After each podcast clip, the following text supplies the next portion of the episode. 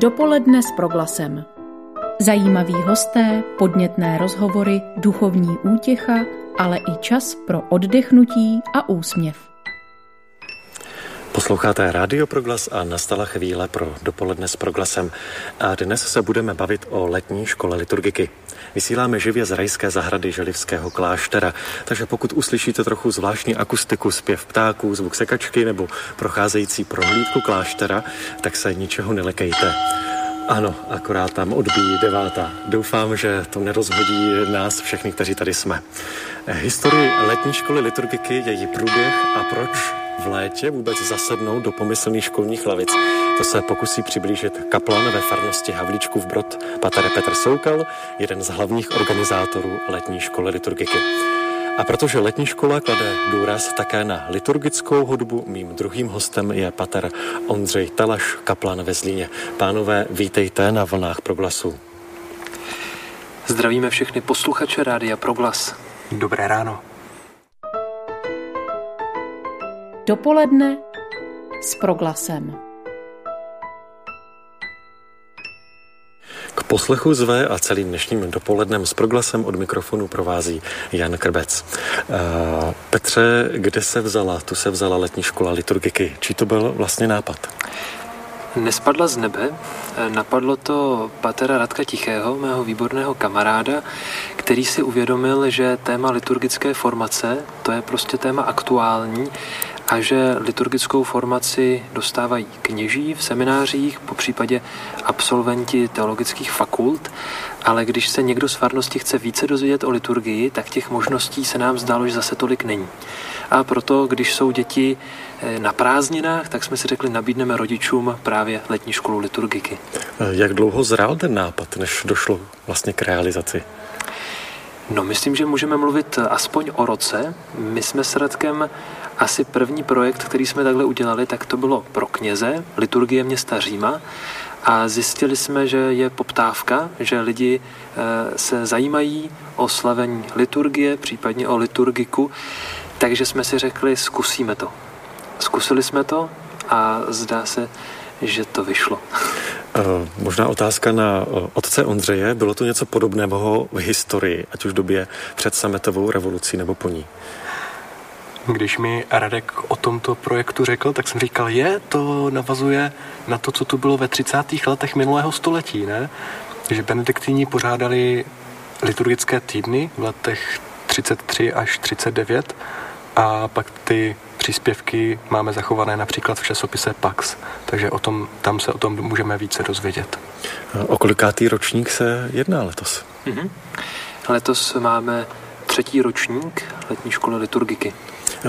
Jak dlouho trvá příprava toho jednoho ročníku? No, my si děláme srandu, že dřív, než eh, skončí ročník současný, tak už začíná ročník další, protože minimálně místo v Žalivském klášteře, to se musí rezervovat rok dopředu. Lidé se nás ptají, zda budeme pokračovat, případně jaké bude téma, takže opravdu ta příprava trvá alespoň rok, ne déle. A kolik lidí se na té přípravě podílí? Kdo všechno spadá, nebo kolik lidí spadá do toho přípravného týmu? Tak jak eh, už si řekl sám, ten nejužší tým, to jsou vlastně dva lidé, je to otec Radek Tichý a já, ale nebylo by možné dělat takhle velkou akci bez dalších eh, pomocníků, spolupracovníků. Jak už bylo řečeno, tak třeba z korektur žaltáře nám pomáhá tady Ondra, a potom jsou to další, vždycky přizveme dva bohoslovce, kteří odvedou velký kus práce na letní škole liturgiky, protože jsou to oni, kdo pomáhají ostatním dobře prožít liturgii, ministrují, ale starají se také o takové ty technické záležitosti. Komu je letní škola liturgiky určena? Kdo tak je cílovou je, skupinou? To je moc pěkná otázka. Skoro to je nahrávka na to, abych pozval posluchače Rádia Proglas na letní školu. To až na závěr. Dobře, takže ještě nezvu, ale rád to na závěr udělám. Můžeme říct, že letní škola je tady opravdu pro velmi široké spektrum. Odráží se to i na ubytování, přijíždí lidé, kteří jsou třeba už i důchodci, e, jsou sami a těší se, že tady prožijí čas v klidu, v modlitbě, že se zároveň něco dozví na přednáškách. Nabízíme ale také mládežnické ubytování ve spacáku, takže počítáme s tím, že tady budou i mladí lidé a máme radost, že také e, mladší generace mají zájem o tuto liturgickou formaci. Zeptám se možná trochu hloupě, proč jsou pozváni uh, i lajci? Neměla by být letní škola liturgiky primárně pro kněze? Mm-hmm.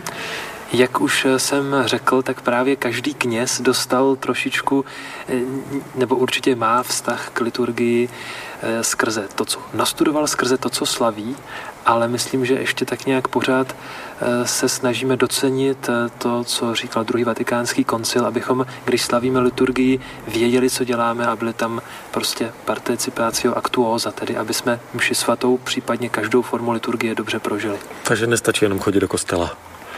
Kdo přijde na letní školu liturgiky, ten se dozví, že ne. Jaké je téma té, té letošní školy liturgiky? A v čem se, jakými tématy se letní škola zabírala v minulých letech? Mm-hmm. Tak eh, První téma, my jsme si řekli, že je potřeba vzít na začátek to nejzajímavější a nejlepší téma se nám zdálo mše svatá. Jak se vyvíjel průběh mše svaté, případně jaký můžeme dnes dobře prožít, jak můžeme porozumět těm obřadům, které někdo prožívá každý den, někdo každou neděli. Potom, co proběhlo toto první téma, tak druhý ročník letní školy liturgiky byl zaměřen na iniciační svátosti, takže na křest, na svátost běžmování a eucharistie a potom ten třetí ročník, tak to je taková, myslím, logická návaznost. E, probíráme svátosti manželství a kněžství, které právě se ke křtu vztahují a dále ho rozvíjejí. Tak to jsme se dostali k tématu toho letošního roku. Proč jste zvolili právě toto téma? Určitě ještě jednou tedy. Jasně, rád. Chceme navázat a taky proto, že vlastně bylo ve hře více témat. E, dokonce účastníci minulé letní školy mohli v závěrečném hodnocení napsat, čeho by se chtěli příští rok zúčastnit. A myslím, že tam byla právě velká část, která stála o pokračování, že ty svátosti můžeme probrat liturgicky postupně. Eh, Radek třeba měl nápad, že bychom také se mohli věnovat modlitbě breviáře, denní modlitbě církve, ale možná někteří posluchači Rádia Proglasu ví, že tento nápad už jsme, jak se říká, vystříleli během koronaviru, kdy jsme nabídli bytový seminář vlastně online liturgiku na dobrou noc. Jejímž tématem byla právě modlitba breviáře. Na svatost manželství i knižství se lze dívat z vícero úhlu pohledu. Z jakého úhlu pohledu je tedy chcete účastníkům představit? Jsme na letní škole liturgiky, takže i ten náš pohled, ke kterému zveme účastníky, je liturgický s tím, že Radek vždycky má historický exkurs, jak se e, ta svátost, její slavení vyvíjelo a potom komentuje současný průběh. Mým úkolem je potom podtrhnout některé teologické, biblické aspekty a také samozřejmě přesah do duchovního života, což je pro nás hodně důležité, aby to, co tady prožijeme, slyšíme, promodlíme, aby to našlo nějaký konkrétní ohlas v našem životě. Dopoledne s proglasem. Mohli bychom se pobavit o průběhu dne. Jaké jsou základní body programu, na co je kladen během celého dne důraz? Snad nikoho nevystraší, když řeknu, že stáváme tak, abychom byli v 7.15 v kostele a že se potom tři čtvrtě hodiny modlíme. Někoho to možná trošku překvapí, ale Cílem letní školy, jak už bylo řečeno, je formace, tedy nejen informace, ale právě zažít, zakusit liturgii, krásnou liturgii slavenou, takže dáváme velký důraz na uh, modlitbu breviáře, zpíváme ranní chvály, modlitbu se čtením a také každý den večerní chvály, takže eh, když se nespěchá, když se všechno zpívá, tak to zabere nějaký čas. Takže to je ten první blok každého dne. Začínáme touto modlitbou. Samozřejmě potom je snídaně, potom jsou dvě kmenové přednášky, kterou mají ti hlavní kmenoví přednášející. A těmi jsou tedy? Těmi tedy je Páter Radek Tichý a potom moje maličkost. a uh, středem každého dne je slavení Eucharistie, mše svatá, ta začíná ve 12 hodin, takže mnozí z nás si nemůžou v tom běžném životě dovolit opravdu jít třeba ve 12 hodin na mši svatou, někdo to třeba stíhá v pracovní pauze, ale tady vlastně celý ten program je podřízený liturgii, kterou se učíme žít a která nese ten náš pobyt tady. Pomši svaté samozřejmě nemůžeme zapomenout na tělo, takže nasytíme eh, obědem, nasytíme se obědem a potom odpoledne někdo se chce projít, někdo se chce dospat, někdo si chce odpočinout, ale zveme také hosty, na každý den zveme dva hosty, kteří mají vždycky jedno téma, které my jim zadáváme a potom jedno téma, které je jim blízké. Takže kdo přijede, neslyší jenom pořád dokola ty stejné kmenové přednášející, ale také mnoho hostů. A kteří to jsou letos ti hosté? Ondřej, jestli můžeš. Tak počkáme. Dobré, tak odbylo nám právě 9.15, tak můžeme pokračovat. Tak Jaký to jsou ti přednášející? Například dneska přijde Tomáš Koumal a Katka Lachmanová. A další dny tady bude ještě Stanislav Broška, Milan Haluš, Hanuš, Pavel Konzbul, Pavel Kopeček a Jan Kotas. Podle jakého klíče se vybírají přednášející na ty jednotlivé dny? Tak snažíme se oslovit odborníky, kteří žijí v České republice. Samozřejmě není možné na tak krátkou dobu oslovit všechny, ale snažíme se, aby to bylo spektrum. Měli jsme tady hosty, opravdu, kdybychom měli mapu, tak mohli bychom ty vlaječky zapíchat Ostrava, Opava, Brno, Praha, takže když víme, že někdo ten obor přednáší nebo je knězem v pastoraci, který má zkušenosti s těmi tématy a známe se, takže ho rádi oslovíme a myslím, že pro účastníky je to zpestření. Chystá se právě nějaké překvapení pro účastníky? Naši účastníci vědí, že vždycky jsme na ně nějaké překvapení připravili. Někdy to byla nějaká závěrečná scénka nebo soutěž o nějaké odměny.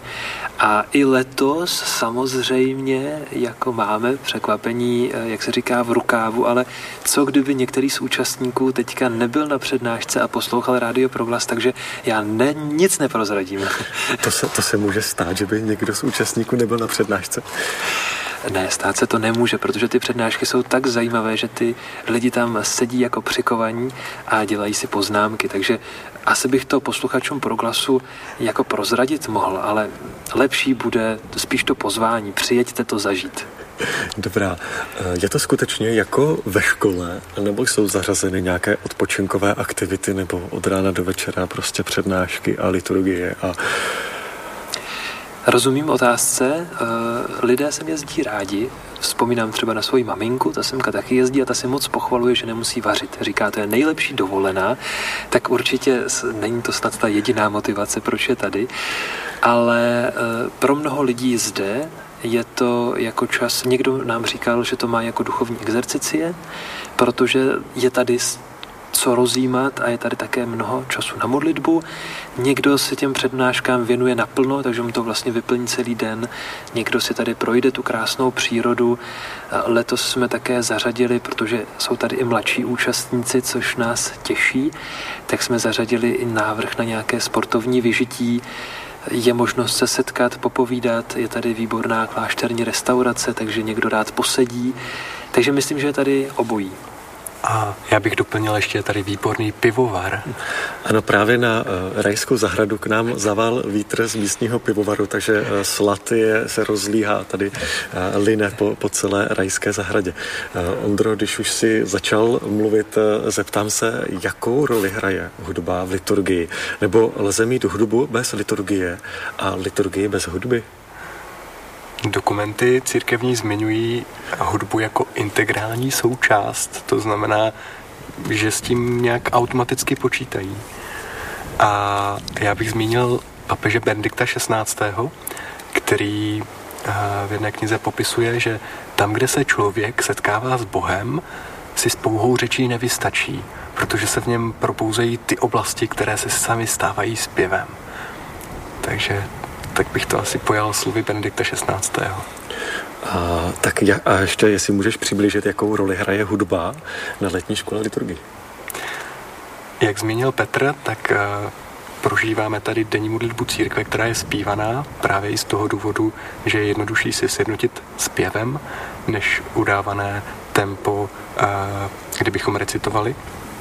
Zároveň tím více pronikneme do chorálních nápěvů, ale i, chorál, i nápěvů současných autorů, takže se snažíme i o jakousi pestrost toho hudebního podání, ale každým pádem by to mělo být nějaké, něco, co se dotkne člověka, aby ta hudba plnila ten účel liturgie, aby chválila Boha a posvěcovala člověka. Tak co všechno je v tomto ohledu pro účastníky letní školy liturgiky připraveno? Co dostanou do ruky, když uh, přijdou a mají jít na liturgii? A kromě anotace přednášek a nějakých textů, tak je tady právě žaltář, kde jsou všechny liturgické texty, kde mají i nějaké noty, podle kterých se mohou řídit ti, co tomuto rozumí. A tak uh, prožíváme modlitbu v chóru, podobně jako mniši v klášteřích, že se i střídáme, tak aby ta modlitba se jakoby přelévala z jedné, z jedné vlny na druhou a snažíme se do toho takto vplout, více se i poslouchat a chvalit Pána. Podle tvého sluchu ladí to? Ten zpěv při mši svaté nebo při liturgii? Já myslím, že se to neustále dolaďuje, že když tady přijede ta skupina nekompaktní, eh, která se tolik nezná, tak to samozřejmě chviličku trvá, ale potom, jak tady prožíváme ty další dny a další, tak jde vidět, jak do toho, do, do toho opravdu vplují a jak už se i nechávají unášet, naladí se na tu stejnou vlnu a pak už je to krása. Vrátím se k tobě, Petře. Eh, udělám takovou malou odbočku. Eh, Liturgie.cz, Institut pro liturgickou formaci v České republice během eh, koronaviru, připravovala mnohé, mnoha videa, jak prožívat velikonoce, které jsme museli prožívat doma.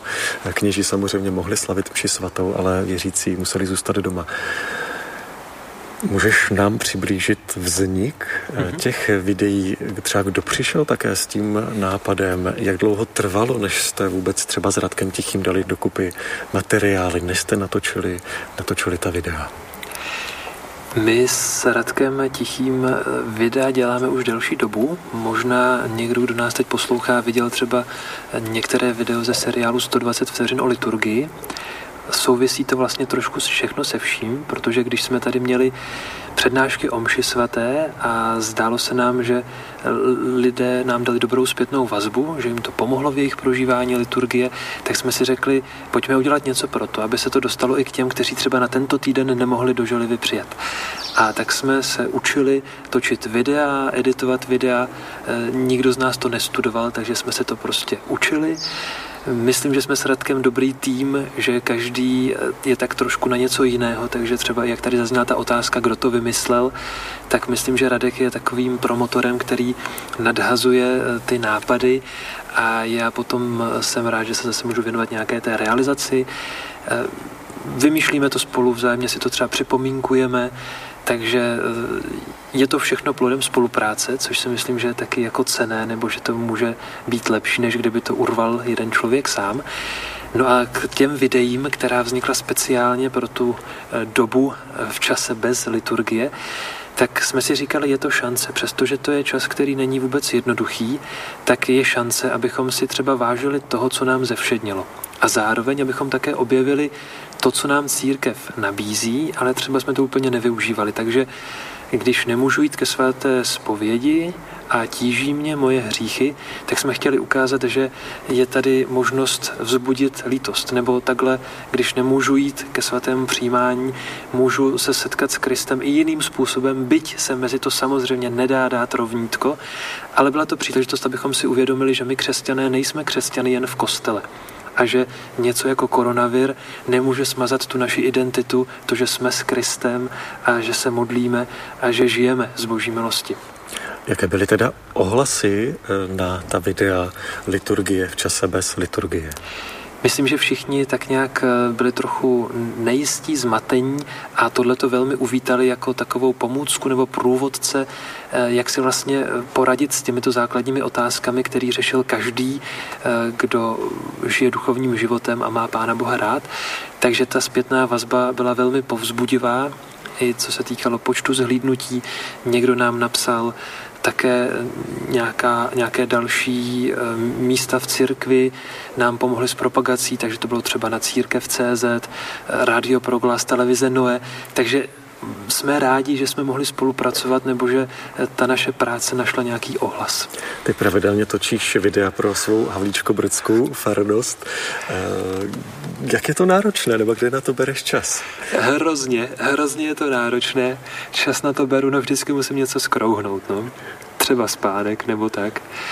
Jo, začalo to tím, že mě někdo vyprovokoval, abych zkusil točit kázání, tak nevím, asi to chtěl někdo jako pokání, že bude poslouchat moje kázání. Já sám bych tak hrozné pokání nikomu nedal, ale někdo o to měl zájem a pak jsem si říkal, jako když už to nějak je, tak zkusme tuhle cestu. Potom přišla ta doba koronavirová, takže lidé byli rádi, že jsme mohli být v kontaktu alespoň takto. A teďka, jak to tak někdy bývá, co člověk začne, už se toho nezbaví. Takže je to náročné, ale protože si myslím, že to smysl má, tak tomu rád ten čas věnuju. Od malé odbočky se vrátíme k letní škole liturgiky. Můžete nám, pánové, prozradit, jaké bude téma dalšího ročníku? Mm-hmm. Tak eh, zatím to není nic, co by bylo černé na bílém, ale asi bude takovým logickým vyústěním, abychom se tady věnovali těm dalším třem svátostem, které zbývají. Ondro, které to, to jsou? Svátosti uzdravování, to znamená pomazání nemoc, svátost nemocných a a svátost smíření. Svátost smíření. tak doufejme, že Ondra přijede, aby se dozvěděl, které to jsou. Ty, které nejčastěji provozujeme. Kde se posluchači o letní škole liturgiky mohou dozvědět něco víc? Určitě na stránkách liturgie.cz, případně také na portálu go.liturgie.cz, kde je možné se hned i přihlásit. Na letošní ročník už se přihlásit nelze. Od kdy bude možno přihlašování na K- příští rok? Kdo bude sledovat stránky liturgie.cz, tomu neuteče vůbec nic důležitého, takže samozřejmě to přihlašování potom bude, až, až nastane správný čas. Petr Soukal a Ondřej Talaš, kaplan v Havlíčkově Brodě a kaplan ve Zlíně byli hosty dnešního dopoledne s proglasem, které se za, zaobíralo letní školou liturgiky. Takže srdečně zveme na příští ročník. Pánové, děkuji za váš čas, děkuji, že jste si našli čas pro posluchače Rádia Proglas. Moc zdravíme a mějte se krásně, buďte s Bohem. Poženaný den. A děkuji za tu možnost, že můžu pozdravit babičku, která nás poslouchá a hodně pro mě v životě znamenala. Takže i díky babičce je letní škola liturgiky. Tak bohu díky za to. Na závěr opět zhudebnění žalm, tentokrát žalm 42 v podání skupiny Anima Una. Dopoledne s proglasem. Každý všední den mezi devátou a desátou jsme v tom s vámi už 25 let.